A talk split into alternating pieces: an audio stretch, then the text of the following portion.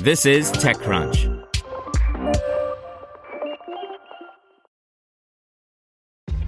This episode is brought to you by ShipStation.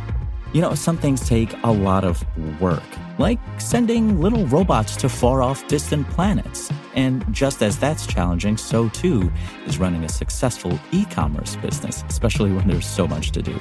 So I want to introduce you all to ShipStation.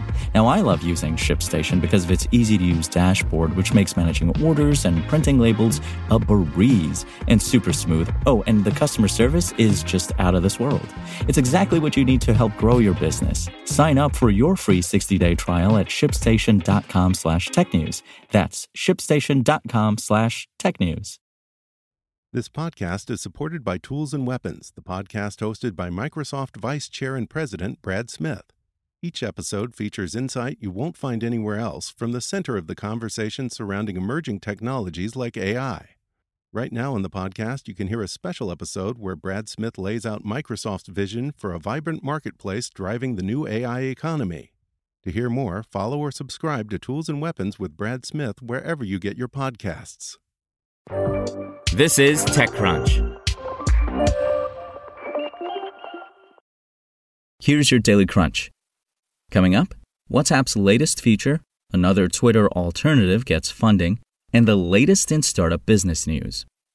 WhatsApp has started rolling out a feature to let you chat with yourself. Sending messages to your own account can be a way to keep a piece of information easily accessible right next to your other WhatsApp conversations.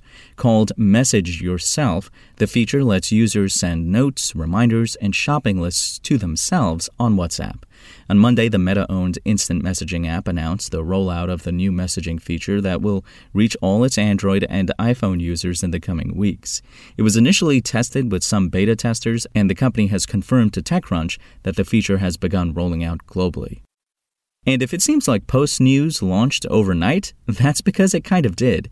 Unlike Mastodon, Hive Social, or other existing social networks being flooded with dissatisfied Twitter users, Post News emerged two weeks ago. The platform was rushed into a live beta since its team wanted to go public in a time when the chaos of Elon Musk's Twitter leadership was front and center in our collective headspace. Post News has some similar basic functions to Twitter.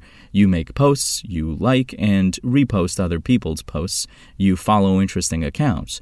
Yet, in its beta stage, it still lacks basic functions like DMs, a native app, and accessibility features like adding alt text to images. And, sparking concern for some users, the company said it was not prioritizing accessibility at this time. The platform describes itself as a place to access premium news content without subscriptions or ads. Now let's see what's going on in the world of startups. V7 Labs, which has built tech to automate notations and other categorizing of data needed for AI training models, has raised $33 million in funding after seeing strong demand for its services. V7's focus today is on computer vision and automatically identifying and categorizing objects and other data to speed up how AI models are trained.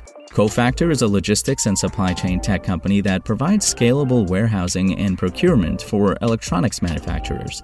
The company today announced that it raised a $6 million round of seed funding to lead the next generation of agile hardware materials management. And French startup Deepomatic has raised a $10.5 million Series B funding round. While the round is relatively small, the startup has managed to convince some large scale clients to use its visual automation platform. For instance, telecom companies use Deepomatic in the field to check that tasks have been completed successfully. That's all for today. For more from TechCrunch, go to TechCrunch.com.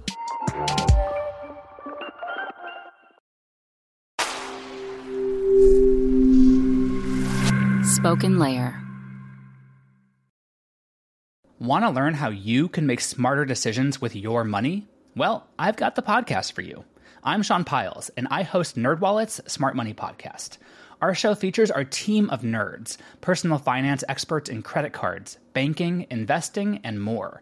And they'll help you make the most of your money while cutting through the clutter and misinformation in today's world of personal finance. You'll get clarity on strategies to help you build your wealth, invest wisely, shop for financial products, and plan for major life events. Listen to NerdWallet's Smart Money Podcast wherever you get your podcasts.